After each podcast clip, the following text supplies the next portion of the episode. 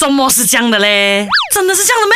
My, you know me? You know me? 现在就告诉你呗。如果有一天你的 parents 不在家，没有人煮东西给你吃，你自己又不会煮哦，那怎么办？饿肚子咩？啊，这个时候你突然间发现你家的狗狗啊，或是你家的猫猫的这个宠物粮食，哎，在一边哦，你会不会去拿你的宠物的粮食来吃呢？所以呢，今天的 My, you know me 就来给你知道人可不可以吃宠物粮食 ，OK？ 人吃宠物粮食啊，会不会损害自己健康呢？我们就用狗。 狗粮来做例子了哈，那从成分来说呢，常见的狗粮啊，主要分成是肉类、谷物、鸡蛋、蔬菜、油、营养添加剂，还有就是风味剂。那前面呢几种呢都比较好理解的，因为呢这些成分呢都是在人类食品中常见的，所以呢对人体是无毒无害的。OK， 那从营养方面来看呢，狗粮的营养呢还是非常全面的，人体必需的各种蛋白质、脂肪啊、碳水化合物啊、矿物质啊、维生素呢，绝大多数 多数呢都存在于狗粮中 ，but then 听清楚哈，